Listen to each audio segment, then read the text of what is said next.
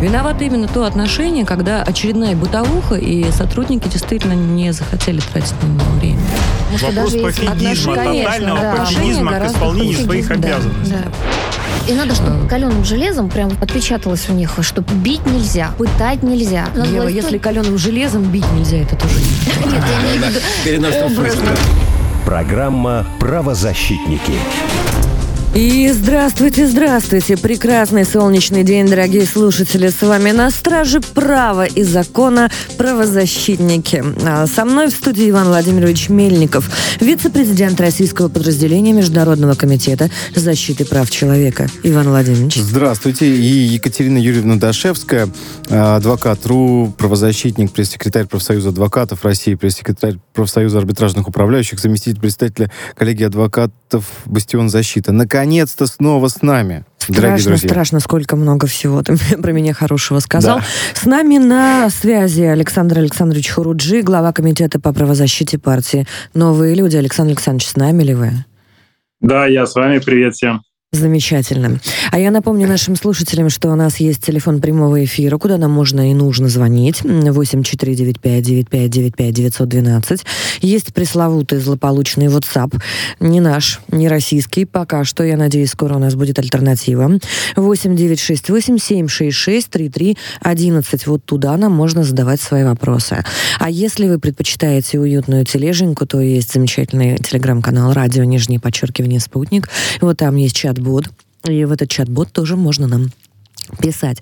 Соответственно, если вы надумаете нам позвонить, вот заранее формулируйте вопрос. У нас сегодня ряд горячих, интересных тем, потрясающие гости. И мне хотелось бы начать с как раз темы Ивана Владимировича. С международной пресс-конференции Фонда борьбы с репрессиями. И название у нее такое говорящее, я думаю, близкое всем сейчас по смыслу. «Гибель демократии в США» называется она. «Фальсификации на выборах отнимают у американцев право на свободное волеизъявление». На конференции граждане США публично признали факты массовых фальсификаций на выборах в Соединенных Штатах в 2020 и в 2022 году. На этой конференции выступила кандидат в американский сенат Диана Сарре, которая публично обвинила избирательные центры штата Нью-Йорк в умышленной краже голосов на выборах 2022 года. Очень интересно, Иван Владимирович, расскажите, пожалуйста, почему такая тема, почему такая конференция, почему сейчас? Ну, коллега Мира Тэрада организовала вот такую интересную пресс-конференцию с участием граждан Соединенных Штатов Америки, в частности, да, которые там выходили по видеосвязи. Один американец, он переехал из-за преследований, да, собственно, в Россию. Бывший полицейский, он из Соединенных Штатов, теперь живет у нас. И много интересного там рассказывали. Рассказывали про технологии, которые достаточно странно выглядят. То есть кандидат в Сенат Соединенных Штатов рассказывала, как в реальном времени менялась динамика ее голосов. То есть для меня это вообще было абсолютно странно, как-то все это выглядело. То есть можете себе представить, ну, грубо говоря, у вас, например, 25 тысяч голосов, при том, что обработано, допустим, 2 миллиона бюллетеней. А когда обработано 3 миллиона бюллетеней, у вас почему-то становится 20 тысяч. 4 – 15. Интересно. И так далее. Не, вот можете себе представить вообще такую ситуацию? А все вот, так сказать, вот такая вот электронная система в Соединенных Штатах, да? Многие говорят, что вот выборы в США это чуть ли не оплот демократии. Ближайшие версии этих странных математических ошибок будет как раз-таки плохая сфера образования в области математики. Это интересный, да, вариант. Вполне. А может быть мы услышим, что нет, мы так считаем. У нас вот такой взгляд на математику, имеем право, но они же имеют право на все, правда же? Ну, по крайней мере, декларируют именно это. Имеют ли они право на все? Я бы вот скорее вот так вот это, так сказать, обозначил. То есть мы, Иван Владимирович, предполагаем, вот намекаем на подлог, да? Угу. Я бы так сказал, не то, что мы намекаем. Об этом прямо заявляли граждане Соединенных Штатов, которые участвовали вот в этой вот пресс-конференции. Мы намекаем, а они заявляют. Давай спросим эксперта. Да. Мира Тэрада с нами на связи, правозащитник, журналист, глава Фонда борьбы с репрессиями. Мира, здравствуй. Здравствуйте, коллеги, друзья. Расскажи, пожалуйста, почему такая конференция, почему, собственно, сейчас, какие самые яркие заявления удалось услышать от, значит, граждан Соединенных Штатов Америки? И меня интересуют твои личные выводы, потому что название, конечно, громко говорящее само за себя, но хотелось бы все-таки какой-то конкретики. Дело в том, что все страны нуждаются в правозащите, и в данном случае, в случае с Соединенными Штатами, американская демократия испытывает серьезный и самый широкомасштабный кризис за всю историю выборов в Соединенных Штатах. В принципе, право выбора, избирательное право, это одно из основных конституционных прав граждан США. И в этом году, в 2022 году, это уже некая цикличность просто стала, начиная с 2020 года президентских выборов, в 2022 году прошли промежуточные выборы в Конгресс, мы уже начали замечать некую систему. В 2020 году, со слов одного из наших участников, спикеров конференции, которую мы провели на прошлой неделе, выборы были украдены у истинного президента США, украдены Джозефом Байденом, человеком, который высказывал одобрение войн в Афганистане, Ираке, Югославии и прочих странах. И украдено каким образом? Путем почтового голосования. Воспользовались ситуацией того, что в стране была пандемия, чтобы ограничить контакты людей, устроили просто почтовое голосование. Бюллетени некоторые приходили с опозданием, бюллетени подделывали. И мы надеялись, что в 2022 году все-таки права американцев не будут нарушены, и в 2022 году они смогут благополучно проголосовать. А не тут-то было. Почтовое голосование повторилось. С этой инициативой выступили, естественно, демократы. Конечно, как конечно. Более... Такой удобный инструмент. Естественно. Более того, они зашли дальше, и в этом году они вышли на новый уровень. Они сделали 20-дюймовые бюллетени, которые направили в избирательные участки. И эти бланки были распечатаны на бланках меньшего размера, из-за чего возникли проблемы с их обработкой и подсчетом. И причем, вот что интересно, что в период с 2012 года по 2018 до массового еще введения голосов по почте, до более 28 миллионов бюллетеней, которые отправлялись по почте, остались неучтенными. То есть мы понимаем, что голоса людей просто не услышаны. Очень многие цивилизованные страны уже давно отказались от почтового голосования. Во Франции еще в 1975 году запретили почтовое голосование. Еще одним подвохом в голосовании стала машина для автоматического подсчета голосов. Причем, что интересно, что вот эта организация, которая выпускает эти машины, она спонсируется на 86% демократами как раз-таки. И владелец этой компании демонстрировал, прежде чем одобрили эти машины для использования, показывал, как вручную подкручивать эти подсчеты. И я не понимаю просто, как допустили вообще то, чтобы эти машины работали на таких важных выборах. И из-за того, что происходили сбои и паузы в процессе голосования, избиратели были вынуждены стоять в очередях по несколько часов. Многие даже не дожидались из-за этого. Некоторые избирательные участки закрывали для того, чтобы искусственно создавать вот эти вот очереди на открытых избирательных участках. И люди, опять-таки, отстояв 6 часов в очереди, просто все бросали, плевали на все и уходили. СМИ пытались запугивать американцев, отговаривать их от личного посещения участков. Они говорили о неизбежности насилия, беспорядков на избирательных участках. У нас была женщина, которая баллотировалась как конгрессмен от штата Нью-Йорк. Она была на конференции, ее зовут Диана Сарре, и она прям показывала нам, что происходило с подсчетом ее голосов. То есть, например, по штату подсчитали 5 миллионов голосов, и за ее кандидатуру на тот момент проголосовало 36 тысяч избирателей. Дальше, по прошествии времени, мы видим картинку, где проголосовало 5,5 миллионов избирателей, но ее голоса на данный момент составили 29 тысяч. Как вообще такое, в принципе, возможно? Да? То есть общее количество голосов растет, у нее количество количество голосов сокращается. Мира, вопрос, да. Постольку-поскольку. А у великой правовой державы, в кавычках, ее представителей, по результатам доказанных вот этих фактов, при таком количестве я убеждена, что доказанные факты есть, есть какие-то намерения или декларации все-таки привлечь ответственных лиц к закономерной правовой ответственности? Здесь очень интересная история. Во-первых, сейчас люди, которые не согласны с результатами выборов, например, выражают свое недовольство в социальных сетях, либо где-то в общественных местах, их называют людьми, которые дискредитируют выборы, и они привлекаются к ответственности, их преследуют. Уголовно, да? И второе. Я придумала определение, коллеги, тоталитарный правовой режим. Да. И второе, есть штаты, которые не согласились, действительно, да, представители штата, которые, я имею в виду непосредственно политики, которые не согласились с результатами, так вот, подсчеты до сих пор ведутся. Вот вчера было там финальное решение, 6 декабря финальное решение по штату Джорджия, допустим.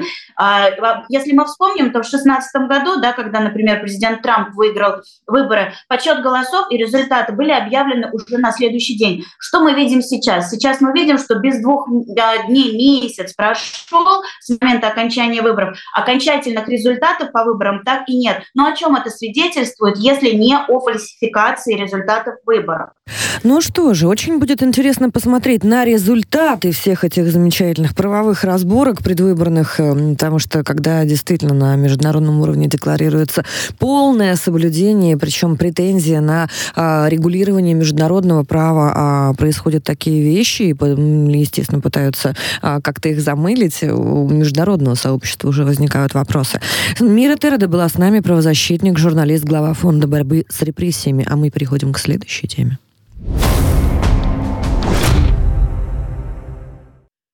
Устаревшие нормы выдачи регистрационных удостоверений лишили возможности поставок современного медоборудования в Россию. Как это повлияет на бизнес-ситуацию в отрасли? Можем ли мы ожидать релокации профильных компаний? Александр Александрович Хуруджи рассказывает нам подробности. Александр Александрович.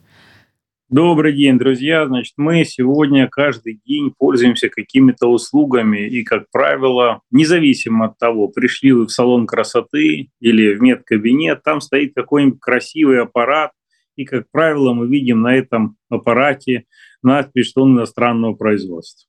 Аналогичная ситуация со многими видами станков, тоже высокоточных, сверлильных и прочих. И везде процессы перед тем, как этот станок или этот медоборудование попадает к нам сюда, происходит с ним ряд событий. Прежде всего, поставка, в том числе пересечение таможни. Значит, после пересечения таможни происходит выдача регистрационного удостоверения. То есть фактически проверяется, что это за медаппарат, что это за медоборудование, на него выдаются определенные...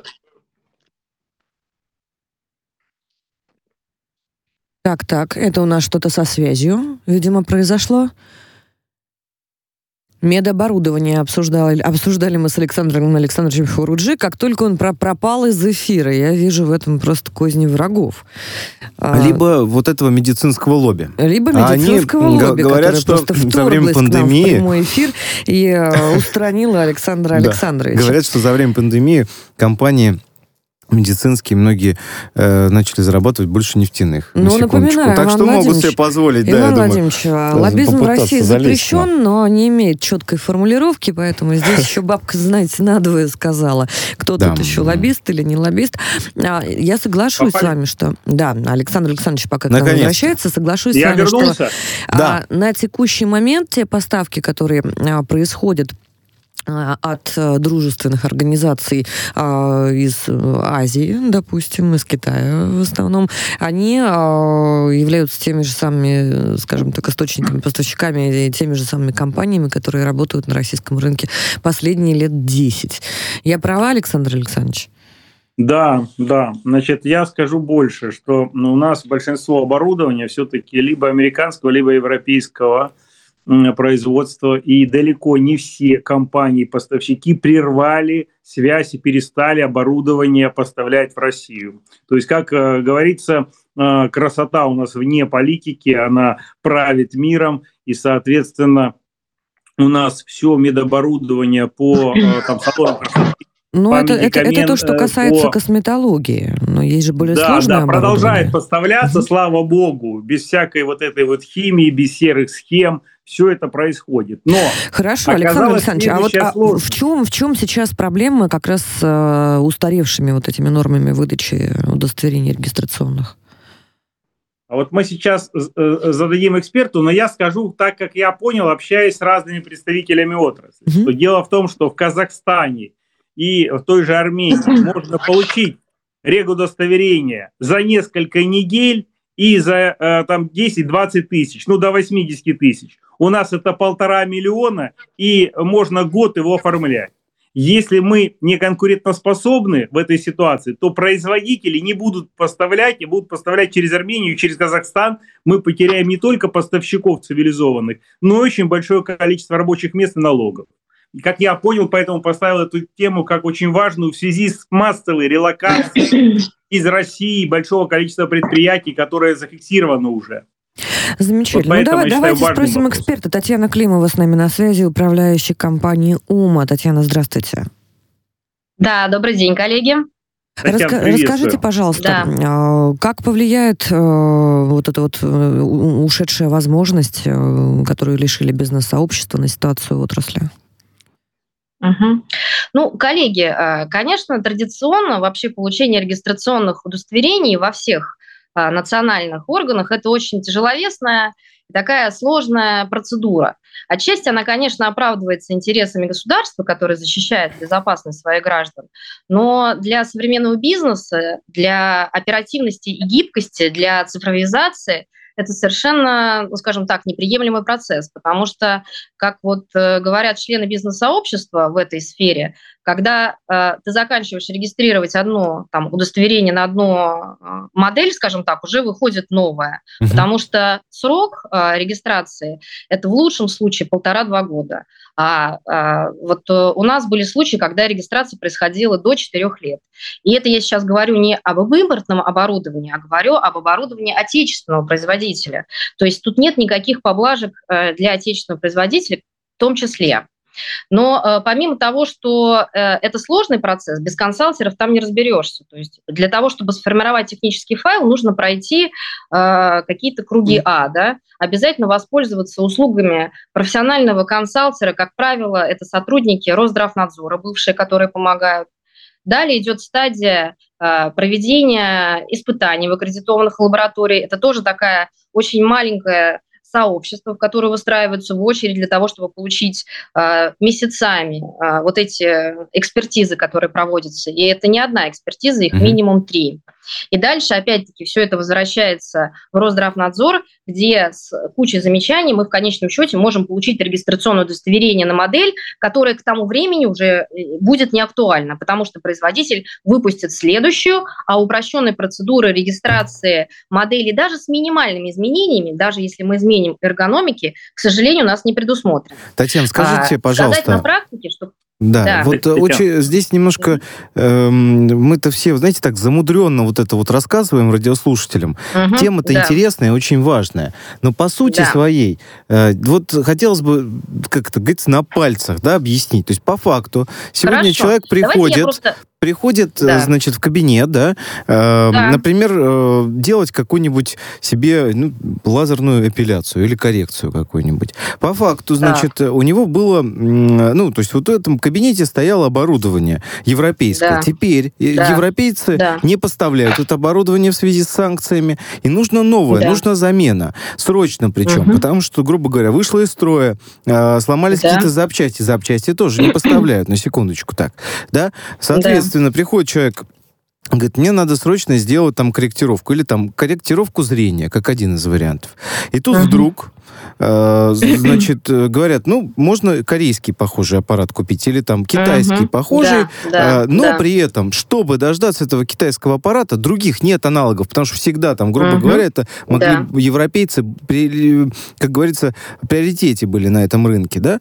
И тут вдруг по факту у людей получается следующее. К сожалению, к огромному, чтобы зарегистрировать этот аппарат, просто чтобы он таможню прошел элементарно в России, да, и его можно было ввести, нужно несколько лет, правильно понимаю? 4 года в среднем. Да, ну, 4 года это максимум, 1,5 года это такой средний, очень хороший срок, если работать в быстром темпе. То есть, по сути, когда регистрационное удостоверение получит, технология, может, даже уже устарела.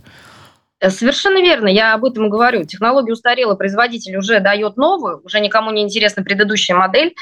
Но даже если она существенно не отличилась, просто корпус отличается цветом, к примеру, даже цветом, понимаете? Или там размером экрана. Уже требуется получение нового регистрационного удостоверения. Забюрократизирована процедура, скажите, мы поняли. Есть какие-то на текущий момент решения?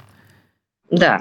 Вот смотрите, я хочу рассмотреть эту проблематику в разрезе Евразийского экономического союза, который, ну, по своей сути, он должен обеспечивать равные возможности для предпринимательского сообщества. Ну вот, к примеру, наша компания, которая является там дилером эксклюзивного там лазерного оборудования, широкополосного света, для того, чтобы ввести в Казахстан это оборудование и там его реализовывать, нам достаточно 4 месяцев и затрат в 10 раз меньше, чем в России. Все. То есть там мы можем в Казахстане, несмотря на то, что мы реализовывать это оборудование, а в России мы не можем, потому что для того, чтобы получить по национальному стандарту это регистрационное удостоверение, нам требуется до 4 лет и затрат больше в 10 раз. Естественно, Татьяна, происходит отток. Татьяна, что мы можем реально сделать? Мне известно, что я видел уже ваше обращение в Государственную Думу. Скорее всего, в ближайшее время это будет рассматривать. Что нужно оперативно сделать, чтобы мы эти виды бизнеса вообще не потеряли, и чтобы и отечественные производители оборудования высокотехнологичного тоже не страдали от этой проблемы? Что сделать? Надо предпринимательскому сообществу разработать единые стандарты, которые предусматривают упрощенный порядок получения оборудования, хотя бы с теми минимальными возможностями, которым предоставляется на территории всего Союза. То есть это упростить, уменьшить сроки, сделать упрощенный порядок получения, уменьшить сроки, по сути, убрать там какие-то звенья, может быть, из этой системы и, по сути, провести регуляторную... Мы можем казахский опыт повторить, можем просто взять и просто повторить. Я думаю, что если они смогли это сделать, то и мы сможем. Да, конечно. Хотя привлечь депутатов Государственной Думы, это, как всегда, очень хорошая идея, одобряем. Дадим совместно, что называется, бюрократии бой, давно пора. Татьяна Климова была с нами, управляющая компанией «Ума». Александр Александрович прокомментировал, большое спасибо. И на самом деле очень важно, конечно, это безобразие полное, когда сложное медицинское оборудование по 1,5 года, а уж тем более по 4 года стоит, технологии уходят вперед, машины запускают в космос, а ВОЗ и ныне там. Очень бы хотелось, чтобы и отечественный производитель немножечко приободрился, и, мне кажется, чем проще будет процедура получения регистрации. Но, опять же, как всегда, в крайности главное не впадать, не упростить настолько, чтобы это могло повлиять каким-то образом на качество, потому что сложное медицинское оборудование все-таки это достаточно серьезная тема, и даже смена цвета корпуса здесь имеет значение. Будем надеяться, что наши депутаты найдут какое-то решение. Наш слушатель спрашивает, а зачем вообще сертификат на оборудование, если оно уже сертифицировано в странах-производителях? Вот об этом мы рекомендуем задуматься как раз слугам народа, которые будут рассматривать со всех сторон эту непростую проблему. У нас впереди еще 2 интересных темы. Мы вернемся к вам сразу после новостей. Программа «Правозащитники».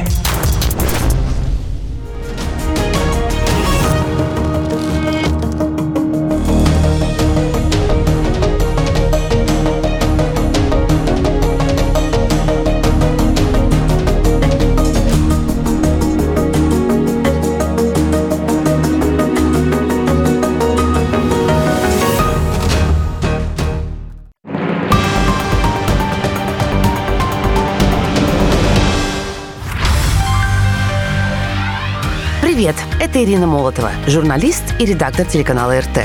Мне интересны международная политика, социальные проблемы, животные и наша прекрасная планета в целом. Об этом и будем говорить по субботам на «Спутнике» с 3 до 5. Есть что сказать? Говорите. +7 495 95 95 91 2. Вопросы ведущим. Ваше мнение.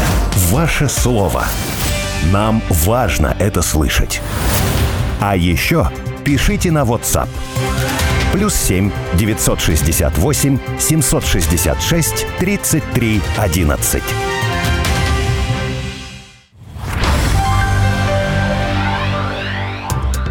Здравствуйте.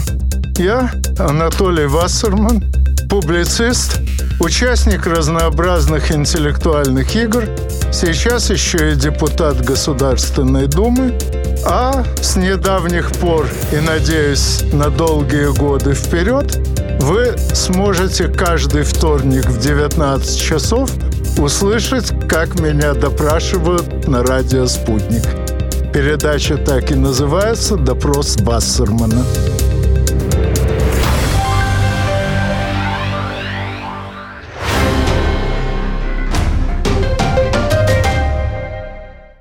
Телефон рекламной службы «Радио Спутник». +7 495 950 6065. «Радио Спутник». Новости.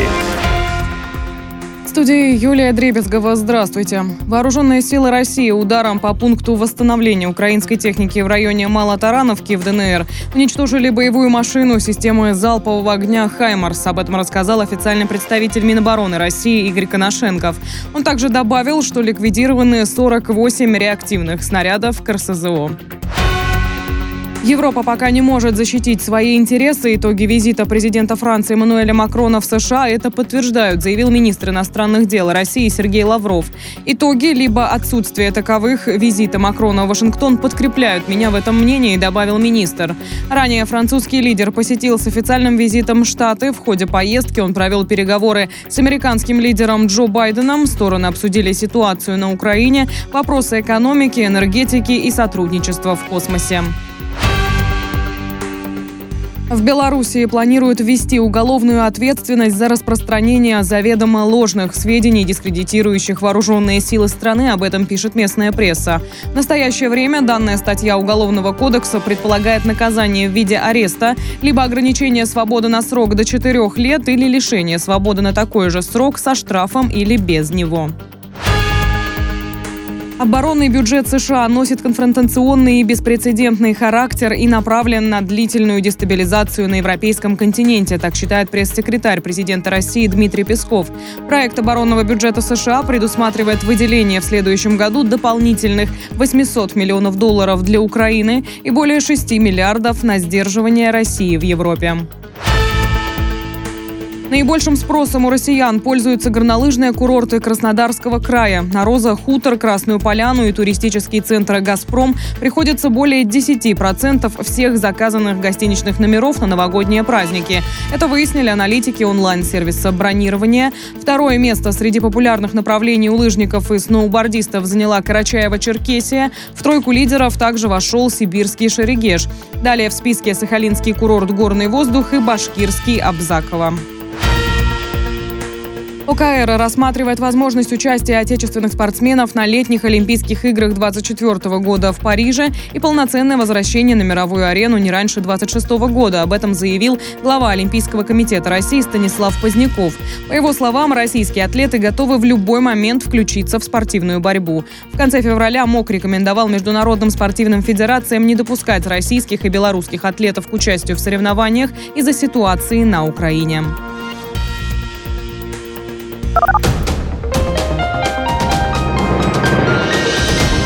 Следующий выпуск новостей через полчаса на радио «Спутник».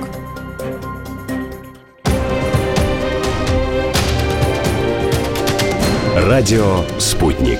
Разберемся. Москва 91,2, Санкт-Петербург 91,5 FM.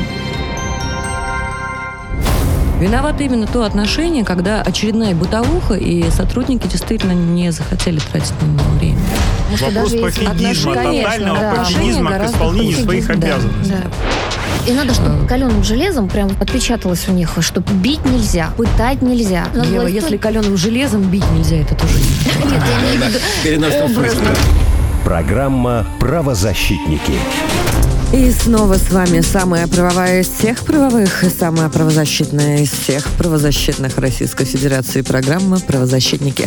В студии Екатерина Дашевская и Иван Мельников. С нами на связи онлайн Александр Хуруджи. А Ева Михайловна Меркачева сегодня на встрече с президентом Российской Федерации. Она обязательно о сегодняшнем мероприятии расскажет нам в следующий раз. Мы, кстати, все в нетерпении очень ждем. Да. Я напоминаю вам, что нам можно звонить и можно писать 8495 959 900. 112, это телефон прямого эфира. Писать можно на 8 968 766 3311, это WhatsApp.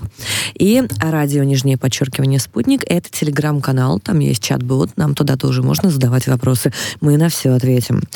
Итак, новая редакция закона о частной охранной деятельности. Существующий сегодня закон был принят ровно 30 лет назад. Это очень давно. И, конечно, уже не отражает многих сегодняшних реалий. Работа над законопроектом велась на протяжении нескольких лет совместно с профессиональным сообществом и коллегами из Росгвардии. Новая редакция закона сохраняет все лучшее, что было в старом, но, по словам автора законопроекта, дополняет его многими необходимыми новациями. Сегодня в России зарегистрировано 17,5 тысяч частных охранных структур и свыше 670 тысяч квалифицированных охранников. Под их охраной более 1,5 миллионов объектов разной степени сложности. Но, конечно, мы с Иваном Владимировичем его только что обсуждали. Да. В первую очередь нас интересуют именно те объекты, которые охраняют частные охранные предприятия и которые мы регулярно через выпуск буквально освещаем. Это в первую очередь, конечно, школы. Школы и детские образовательные учреждения. Очень много проблем с профстандартом, очень много проблем с самим регламентом реагирования, особенно в случае реальных угроз и тех трагедий, о которых мы сегодня, конечно, напомним еще разочек. Давайте спросим нашего эксперта, что будет содержать новый законопроект и каким образом он отразится на тех новостях, которые мы освещаем, и на жизни простых российских граждан. Александр Евсеевич Хинштейн с нами на связи, депутат Государственной Думы, председатель Комитета по информационной политике, информационным технологиям и связи. Александр Евсеевич, здравствуйте. Здравствуйте. Здравствуйте. Есть слышимость. Да, здравствуйте. Собственно, вы главный мотив работы над этим законом рассказали. Действительно, прошло уже более 30 лет с момента принятия базового закона о частной детективной охранной деятельности. Он даже не федеральный, он закон Российской Федерации, поскольку был принят еще не Государственной Думой, а еще Верховным Советом России. И за эти 30 с лишним лет жизнь не стоит на месте, очень сильно изменились сегодняшние реалии. Начать с того, что в действующем законе объединены две совершенно разные сферы деятельности. Частно-охранная деятельность и частно-детективная. Тогда, в самом начале новой России, на старте казалось, что это что-то похожее. Сегодня это не только не имеет ничего общего, но уже действующее законодательство вводит прямое ограничение на то, чтобы человек одновременно мог заниматься частной охранной и частно-детективной деятельностью. Поэтому мы разделяем существующий сегодня закон на два. То, что касается частной детективной деятельности, каких-то существенных изменений он не претерпевает, хотя и там носятся небольшие изменения. Ну и понятно, что речь идет в частных детективах об очень небольшой категории. У нас сегодня в России зарегистрировано менее 1000 всего частных детективов на всю страну. А вот то, что касается частной охранной деятельности, мы предлагаем называть закон теперь о частной охранной деятельности. Здесь ситуация иная, вы тоже назвали цифры, количество людей, занятых в этой сфере, почти 700 тысяч человек, количество объектов, находящихся под их охраной, более 1,5 миллиона, в том числе тут это так называемые объекты массового пребывания. Угу. Не только образовательные учреждения, но и торговые центры, театры, кинотеатры, там, где бывает много людей. Основные положения действующего закона мы сохраняем, но что меняется и что добавляется. Насколько я понимаю, 6 основных поправок. Вот было бы интересно как раз услышать конкретику, что именно будет изменено. Деятельность, охранные услуги, охраняемые объекты, телохранители и прочее. Сразу попутно отмечу. Вот наглядный пример. В действующем законодательстве нет такой категории, как телохранитель. Сегодня все выполняющие эти функции, а мы понимаем с вами, что личные или телохранители – это реалии, в которых существует, и у очень многих людей из бизнеса, из шоу-бизнеса, просто каких-то известных персон, есть телохранитель. У меня сразу отмечу нет. Но де юре такого понятия не существует, потому что договор сегодня, исходя из действующего закона, можно заключать только на охрану имущества, но не охраны жизни и здоровья гражданина. Мы меняем это, приводя закон к существующим сегодня реалиям. Появляется телохранитель. У телохранителя, сразу отмечу, вводятся жесткие ограничения на использование оружия.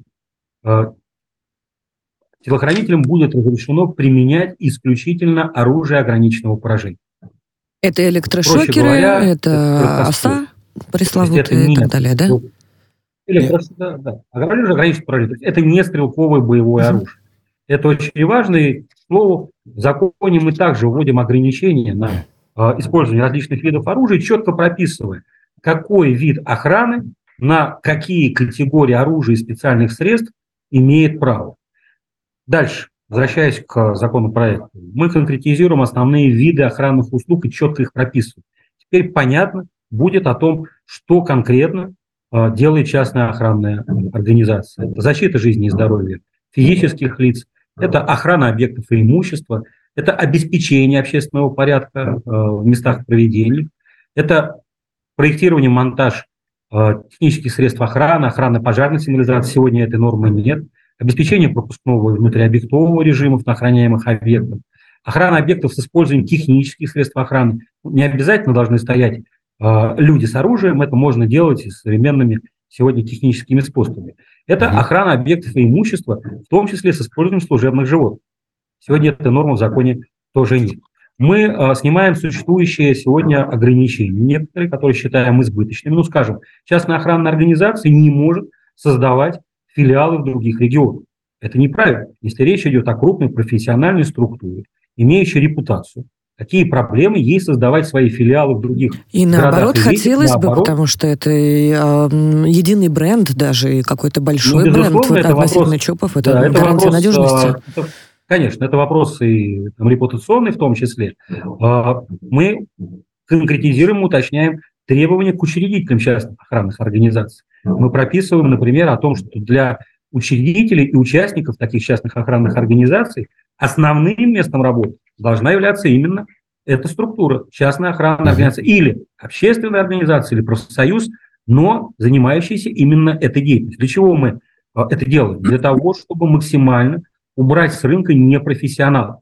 В 90-е, в нулевые годы главная задача государства на рынке частной охраны заключалась в том, чтобы максимально выдавить оттуда криминал.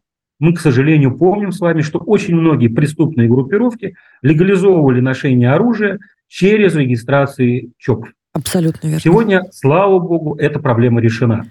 Но проблема профессионализма в работе частных охранников не снята до сих пор. И этот закон, он направлен именно на то, чтобы сфера негосударственной безопасности была максимально профессиональной, чтобы она формировалась из профессиональных и подготовленных людей. Александр Евсеевич, вопрос тогда, поскольку... средством можно... Да, пожалуйста. Александр Александрович, смотрите, можно Александр я задам? Я уже начала. Да. Александр Евсеевич, вопрос следующий. Дело в том, что вот вы коснулись профстандарта, и мне очень интересно, каким-то образом, либо профсоюзными структурами, либо, может быть, общественностью, экспертным сообществом, будет ли сформулирован как раз-таки профстандарт для работников частных охранных предприятий конкретно? Это уже сегодня сделано, такие профессиональные стандарты утверждены, это законный акт, который делает Министерство труда, в данном случае совместно с заинтересованным ведомством, это Росгвардия. Спасибо. Поэтому Александр Александрович. Требования к охранникам, они есть. Ваш вопрос. По техническим средствам охраны, Александр Евсеевич, собираются данные, да, с камер, вот эти все картинки, где хранятся данные? Удалось ли прописать в законопроекте, что это должно храниться на территории Российской Федерации? Это первая часть вопроса. И вторая, по техническому сбору. Речь идет о том, что все чаще используются различные дроны для контроля территории и так далее. Удалось ли это как-то с учетом специфики и того, что сейчас это, в общем-то, очень сильное распространение получило, как-то прописать в законе возможность получать данные с беспилотных летательных аппаратов, возможно, для охраны каких-то больших территорий? Ну, закон несмотря на то, что он большой, тем не менее он носит общий характер, он устанавливает общие требования к деятельности частных охранников и самой сферы. И то, о чем вы говорите, это вопрос уже других законов, и даже не столько законов, сколько подзаконных актов. Относительно хранения на территории Российской Федерации. Ну, во-первых, частные охранные организации могут осуществлять свою деятельность только на территории Российской Федерации, только при условии, что они зарегистрированы в Российской Федерации. То, что касается хранения и информации, и нахождения серверов, это сегодня уже регулируется другими действующими законами. Что касается использования дронов или других средств, понятно, что технические средства охраны подлежат сертификации. Ты не можешь просто взять, поставить там все, что тебе нравится. Нет, раз закон устанавливает сегодня такой вид охранных услуг с использованием ТСО, технических средств охраны, то все эти ТСО должны проходить соответствующее лицензирование. Поэтому, там, если дроны или беспилотные летательные аппараты, как правильно называть, под это подпадут, значит, они и будут использовать. Не подпадут, значит, они не будут под это использовать. Но, знаете, это вот вопрос такой. А вы прописали в законе, какие конкретно виды стрелкового оружия или какие конкретно, значит, краткостволы или электрошокеры будут применяться? Что это должны быть? Чего производства? Скольки зарядные? Ну, да. В законе это не прописано, потому что вопрос оборота оружия в стране регулируется другим законом, законом об оружии. Нельзя в базовый закон, который определяет жизнь целой отрасли, а почти 700 тысяч человек, не считая членов семей, это отрасль, нельзя в этот закон, ну вот, знаете, вот совсем его прописать до мелочей. Он должен определять основные направления. Но вот насколько важен вопрос технических средств охраны. Сегодня, например, по действующему законодательству, частные охранные организации не могут даже отвечать за пожарную безопасность на охраняемом ими объекте, что, на наш взгляд, абсурд. Если ты берешь под охрану объект, устанавливаешь там технические средства, в том числе систему пожаротушения, у тебя должны быть возможности и полномочия для того, чтобы на это реагировать. Представьте себе, торговый центр, стоит охранник, сработало, значит, сигнал задымления. Он сегодня не может обеспечить пожаротушение, ему закон не позволяет. Он должен бегать по этажам, искать, кто это сделает. Глупость. Значит, мы говорим о том, что взяла на себя чего? Ответственность и обязанность за конкретный объект. Есть у него полномочия и лицензия в этой части, значит, он в полном объеме должен за это отвечать. Мы говорим про очень важные вещи. Александр Евсеевич, меня интересует следующий момент. Конечно, пожаротушение, все это, безусловно, имеет место быть и должно быть удостоено внимания. Но самый важный, вот лично для меня вопрос, после последних всех этих ужасных событий в школах, в университетах, да, с расстрелами студентов, школьников, учащихся. Конечно, да, самая животрепещущая тема. Что с этим-то вообще, с этим ужасом? Охрана в итоге... Я писал лично директору Росгвардии, например, обращение после вот произошедшего. 2 раза писал, кстати. Иван Владимирович, вы писали, правозащитное сообщество в принципе обращалось не раз к Росгвардии. И, конечно, мы очень ждали, признаться честно, подобного законопроекта. Он долгожданный и очень полезный. Ждали, смотря в каком контексте. Я предлагал, чтобы Росгвардия все-таки взяла эти объекты под свою защиту, да, и под свой контроль. Потому что у нас, по сути, у ЧОПов на сегодняшний день практически оружия нету. И вот эти вот бабушки, мужчины, дедушки, да, которые сидят там на входе, когда идет вооруженный человек, в общем, ничего противопоставить не могут, фактически. Ну, давайте понимать, что вот реальность, она такова. Сейчас, вот после этого, так сказать, после этих изменений, все-таки оружие дадут или же как, в общем, это поможет защитить детей? Вот основной вопрос, который у меня возник. А я дополню, с вашего позволения, каким образом и будет ли организовано и регламентировано взаимодействие сотрудников ЧОПов, у которых все-таки есть ограниченные компетенции, ограниченное право на действия в экстремальных, в том числе и ситуациях, с правоохранительными органами той же самой Росгвардии? Хороший вопрос. Я с удовольствием на него отвечу, но сначала пытаюсь объяснить вам то, что касается охраны образовательных учреждений. Конечно, в этом законопроекте речи об этом не идет и идти не может. Но я хочу напомнить, что, во-первых, сегодня закон об образовании запрещает нахождение на территории образовательных учреждений лиц вооруженных. Поэтому, когда вы меня спрашиваете, вот сегодня там стоят с каким-то непонятным оружием, значит, нет, они не стоят ни с каким оружием. Относительно бабушек.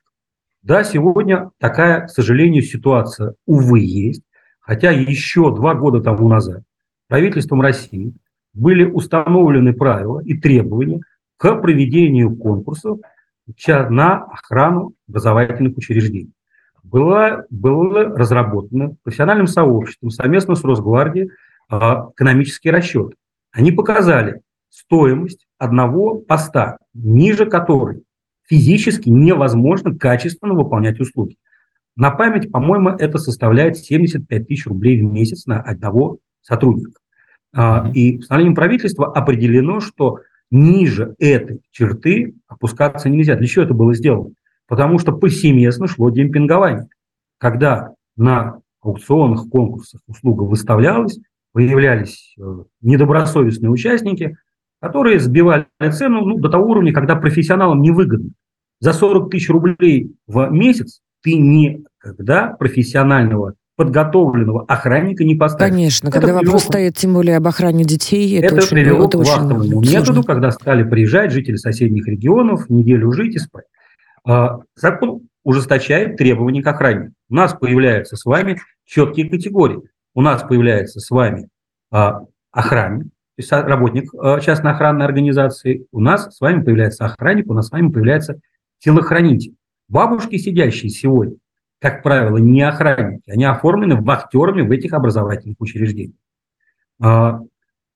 Проблема, правда, острая, поверьте, она меня волнует не меньше, чем вас, потому что у меня 2 маленьких детей, и не только, поэтому даже если бы у меня их и не было, я все равно бы переживал. Теперь о предложении, которое популярно и популистски одновременно, о том, что давайте поставим у каждой школы по человеку с ружьем.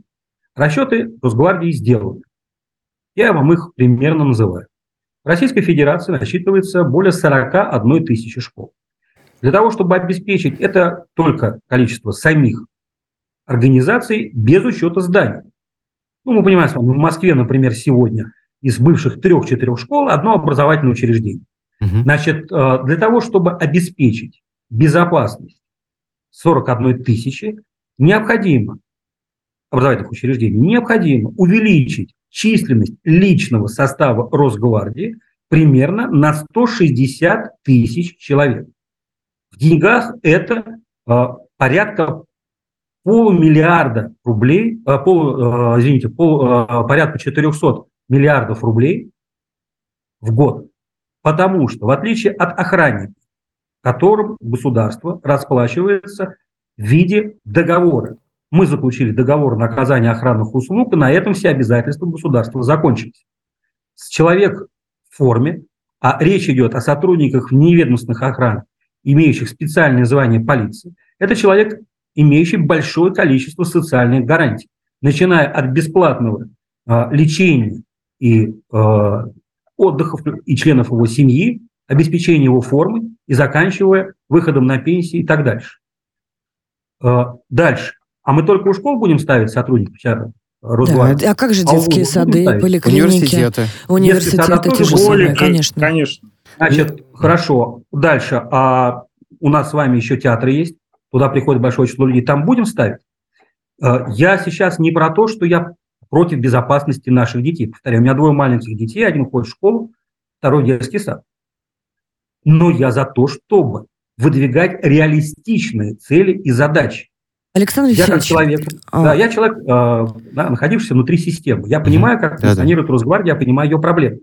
Мы сегодня такую численность, 140-160 тысяч аттестованных сотрудников, просто физически, нам будет крайне сложно набрать. Александр Евсеевич, смотрите, закономерные вопросы с этим, да, по поводу взаимодействия как раз сотрудников ЧОПов и Росгвардии. Разрешите, пожалуйста, я вопрос дополню. Да. Дело в том, что у нас была обратная связь Земли в связи с тем, что мы действительно много и часто рассказываем о подобных трагедиях. И наши же граждане, наши слушатели предлагали, почему бы не дать тем же самым сотрудникам ЧОПов, которые занимаются охраной, в первую очередь, образовательных учреждений, учреждений доступ к технологии распознавания лиц и объектов для минимизации вот этих рисков, потому что эта технология цифровая, она умеет уже распознавать, уж простите, пожалуйста, места для курящих и сигареты в руках людей. И тем самым обеспечив прямую связь с сотрудниками Росгвардии, не комплектацию полную мест, а именно выезд оперативной срочной группы на место при таком распознавании, повысить уровень безопасности. Блокировка дверей, возможно. Да. Еще какие-то рассматривается методы? Ли вот такая вот какая-то возможность? Я не против такого предложения, хотя мне неизвестно о том, что Росгвардия подключена к этой системе. Может быть, я просто этого не знаю. Но любые способы и дополнительные возможности, направленные на то, чтобы предотвратить преступления, оправданно и уместны. Но опять давайте исходить с вами из статистики, из последних чрезвычайных ситуаций. Никто из совершивших за последние 4 года, ну, даже и больше возьмем, 5-6 лет, нападения на образовательные учреждения людей ранее не попадал в поле зрения правоохраны.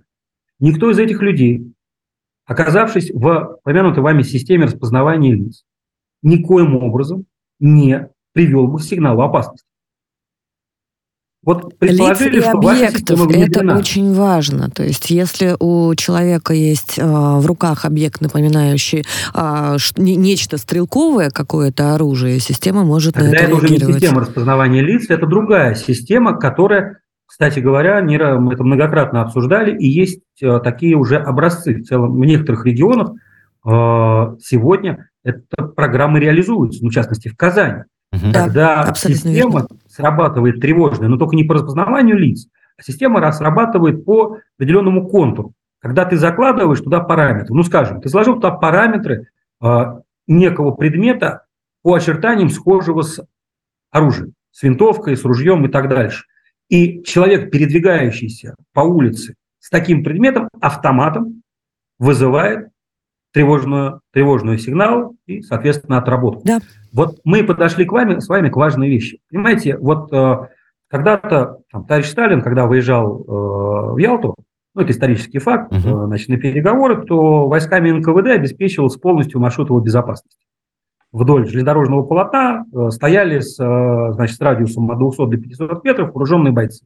Не дай бог, ничего не произошло с вождем. Сегодня, когда мы обеспечиваем безопасность первых лиц, это никому не приходит в голову, потому что это и не надо. Потому что сегодня, слава богу, жизнь здорово продвинулась вперед.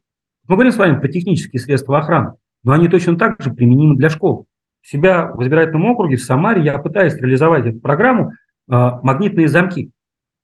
Вот анализирую последние трагедии, которые произошли в Ижевске, в Казани.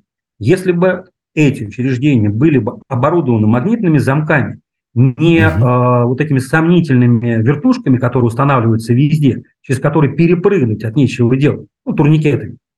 Их можно вообще отодвинуть, через них можно перелезть, а стояли бы системы, позволяющие заблокировать вход, это здорово могло бы спасти. Вот плюс знаете, что, дорогие коллеги, меня лично очень радует?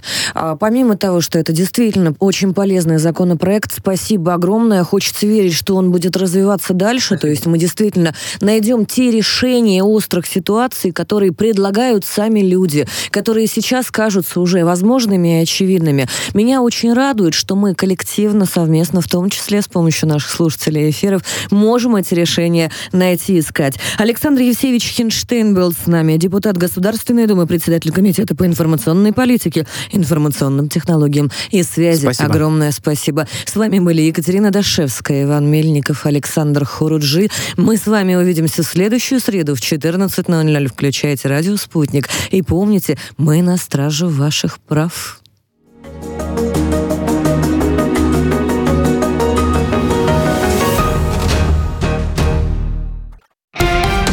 Радио «Спутник».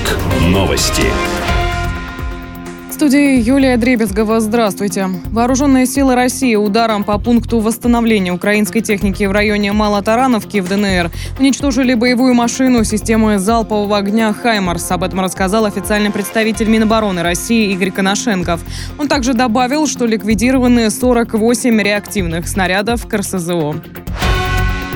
Европа пока не может защитить свои интересы. Итоги визита президента Франции Эммануэля Макрона в США это подтверждают, заявил министр иностранных дел России Сергей Лавров.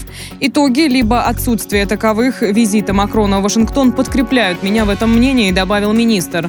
Ранее французский лидер посетил с официальным визитом Штаты. В ходе поездки он провел переговоры с американским лидером Джо Байденом. Стороны обсудили ситуацию на Украине, вопросы экономики, энергетики и сотрудничества в космосе. В Белоруссии планируют ввести уголовную ответственность за распространение заведомо ложных сведений, дискредитирующих вооруженные силы страны. Об этом пишет местная пресса. В настоящее время данная статья Уголовного кодекса предполагает наказание в виде ареста, либо ограничение свободы на срок до 4 лет, или лишение свободы на такой же срок со штрафом или без него. Оборонный бюджет США носит конфронтационный и беспрецедентный характер и направлен на длительную дестабилизацию на европейском континенте, так считает пресс-секретарь президента России Дмитрий Песков. Проект оборонного бюджета США предусматривает выделение в следующем году дополнительных $800 миллионов для Украины и более 6 миллиардов на сдерживание России в Европе. Наибольшим спросом у россиян пользуются горнолыжные курорты Краснодарского края. На Роза, Хутор, Красную Поляну и туристические центры «Газпром» приходится более 10% всех заказанных гостиничных номеров на новогодние праздники. Это выяснили аналитики онлайн-сервиса бронирования. Второе место среди популярных направлений у лыжников и сноубордистов заняла Карачаево-Черкесия. В тройку лидеров также вошел сибирский Шерегеш. Далее в списке сахалинский курорт «Горный воздух» и башкирский «Абзаково». ОКР рассматривает возможность участия отечественных спортсменов на летних Олимпийских играх 2024 года в Париже и полноценное возвращение на мировую арену не раньше 2026 года. Об этом заявил глава Олимпийского комитета России Станислав Поздняков. По его словам, российские атлеты готовы в любой момент включиться в спортивную борьбу. В конце февраля МОК рекомендовал международным спортивным федерациям не допускать российских и белорусских атлетов к участию в соревнованиях из-за ситуации на Украине.